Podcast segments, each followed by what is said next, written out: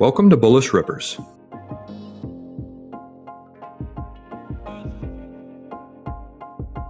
If you haven't done any Christmas shopping yet, don't worry. Robinhood and Cash App have your back. You can now send stocks or crypto on Cash App, and crypto on Robinhood to friends or family as a gift.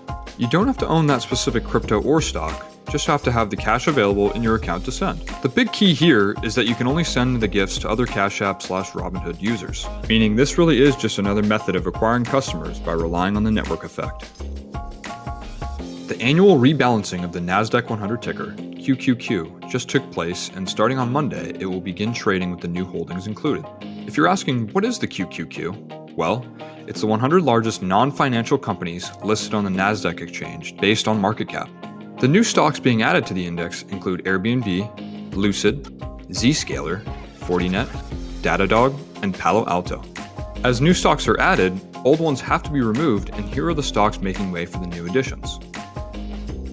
The average market cap of the newly added stocks is right around 37.2 billion, while the stocks being removed have an average market cap of 19.4 billion. The largest addition, Airbnb, will slot in as the 33rd highest valued company in the index.